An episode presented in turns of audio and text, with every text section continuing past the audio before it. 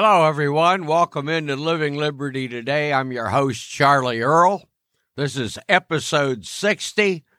We're titling this one Chaotic Control. Uh, we'll explain that a little further as we get deeper into the show. But uh, I have some articles again I'd like to share with you as we go forward today. First of all, we still have the humongous backlog on container uh, cargo uh, boxes sitting off the ports on the West Coast and the East Coast. So, if you're having trouble getting products, goods, and services, you can uh, relay part of that problem or, or fix it upon the fact that we're just not getting things unloaded at our various ports going forward. And you wonder least I wonder, and I really haven't done research, and maybe you have, that we hope that not many of those cargo boxes or containers are filled with perishable items. Nevertheless, if they're things with expiration dates, that's certainly going to impact them when they finally get into the supply chain. But we have severe supply chain issues going forward. And then a, story we had earlier this week that we followed was uh, China banning cryptocurrencies. Uh, that had an impact. Bitcoin dropped immediately upon the, the uh, announcement of that. What impact does it have? I know one of the things I've been concerned about with crypto is that I've felt that eventually governments would take them over. That's just the way government operates. They see an opportunity or something that appears to be thriving, then they have to take their greedy hands and and grab it and and ruin it.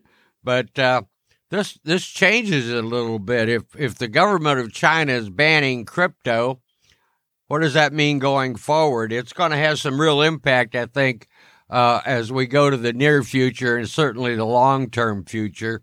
Uh, I suspect that what comes out of that uh, environment over there is going to really impact how we um, buy and sell going forward in the future.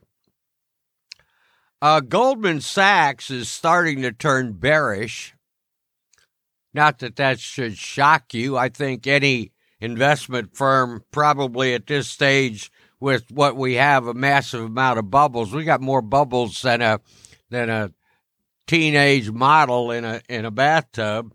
Anyway, um, they they list five reasons, and this is from Tyler Durden on Zero Hedge, and I believe it was a Sunday, no, a Saturday, uh, the twenty fifth. But they list the five reasons that Goldman Sachs is starting to turn bearish. Number one is the tapering of the stimulus. In other words, that the stimulus funds the government has been digitally creating through the Fed and distributing to those of us, which is not real money. It's just an illusion of real money. But they're going to taper that down. And so Goldman figures that that's going to have a negative impact on the economy as there are fewer free and cheap dollars floating around. Secondly, Goldman is bearish because of supply chains, and we discussed that earlier in the show. But the whole supply chain market is really radically messed up. In addition to the cargo sitting offshore all around our country, we have difficulty and delays with uh, the two major uh, distributors, FedEx and UPS, being short of drivers and in fact, I had a shipment coming from one of my medical suppliers that was delayed by over a week because uh, they they couldn't get to it or they they determine the priorities as they go out. So uh, that's an issue, the supply chain issue, and I think it's a real one. It's one we got to be concerned about. Another concern Goldman has of their five major concerns is the virus. And they seem to be a little antsy about the Delta variant and the impact it's going to have on the economy. But I would argue that maybe the virus isn't the right focus, that it should be on government and government's response to the virus. And I'm talking about government from state, local school boards, all the way up to the federal government.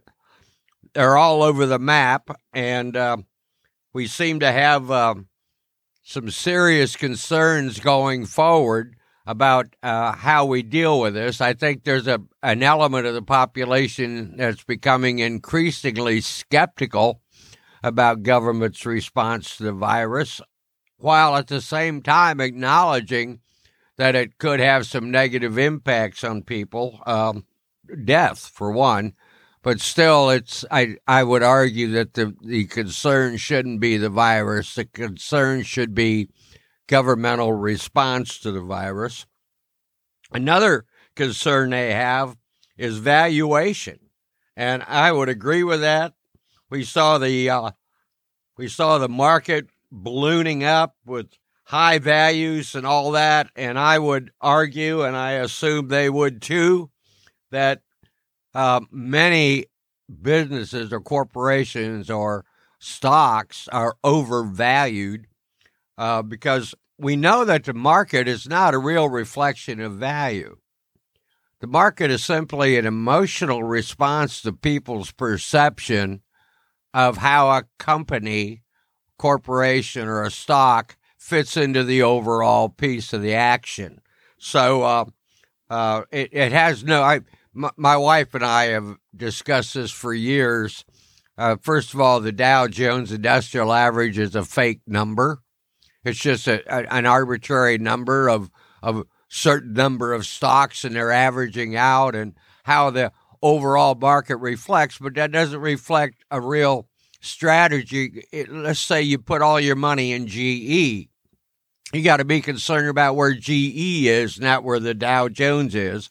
But it does, in a sense, give us an overall reflection and picture of how investors view the market.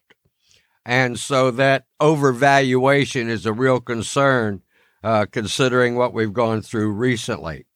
One of the daily uh, sites I go to, in addition to Zero Hedge and many others, I have about 40 that I follow, uh, 30 of them on a daily basis. One of them is, is American Greatness.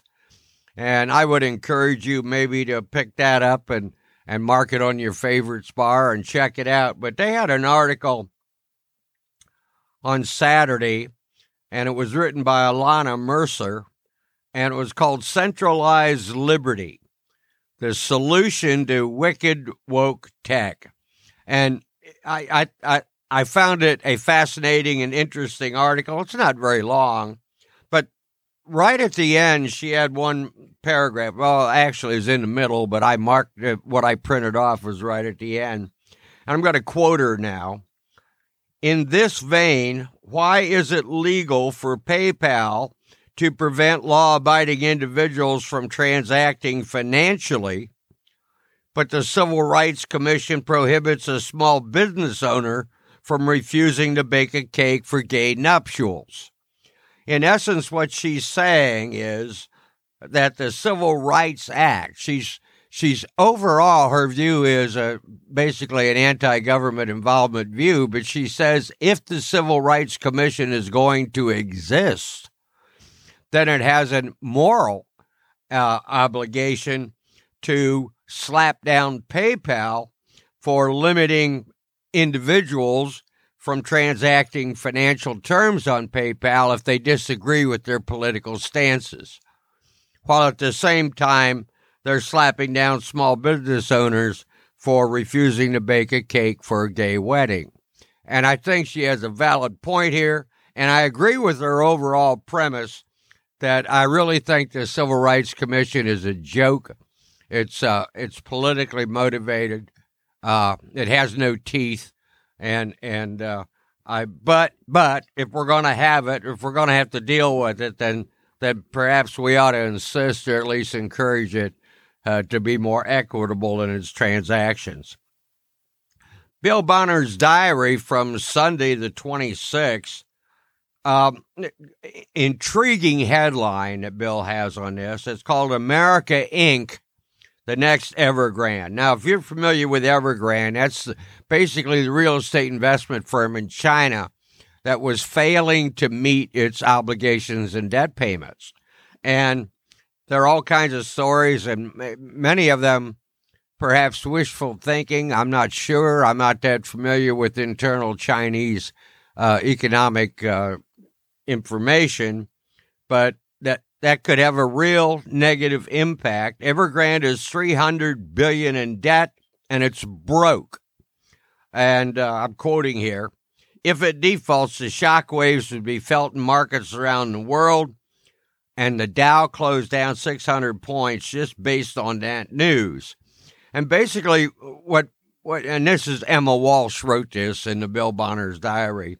Basically, what what Emma is saying here is, and Bill are both saying is that the 300 billion in debt for Evergrande defaulting is just a, a, a tiny picture of where we sit here in the United States with roughly 30 trillion dollars of of debt uh, from the government, and it's more than that when you start putting in uh, all the pension funds that are that are under uh, capitalized and all the various uh, personal debt and things of that nature. Thirty trillion and is a small drop in the bucket. I've read estimates as high as 130 trillion of debt we have accumulated in this country, which massively exceeds our GDP.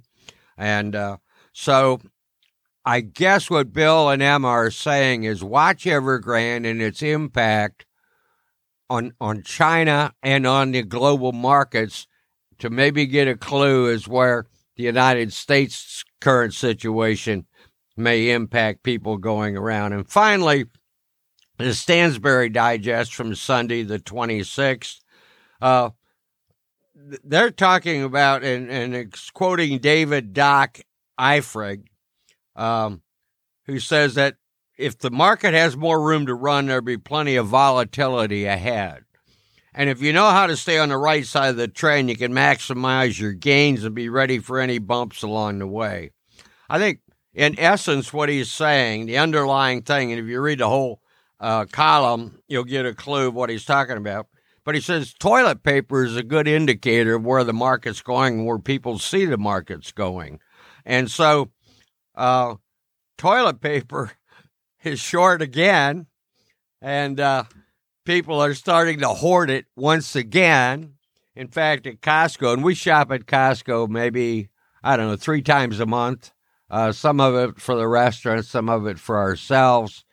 And it's one of our standing rules for Pat and me when we go to Costco is you always get toilet paper and you always get paper towels in anticipation. We're not hoarders. We don't buy five toilet papers and five packages of toilet paper and five packages of paper towels, but we anticipate um, that those hoarding issues will come about and people will be grabbing up all they can. So we basically build our little backstock one at a time when we go there and do that.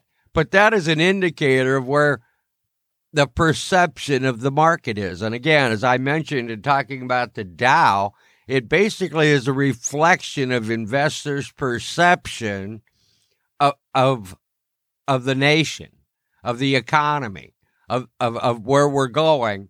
And so when, when they get nervous and get rattled and things drop, then people start hoarding toilet paper, which is a good indicator of where we are. And I find it odd that people are hoarding toilet paper rather than food. It seems to me that's a post facto element.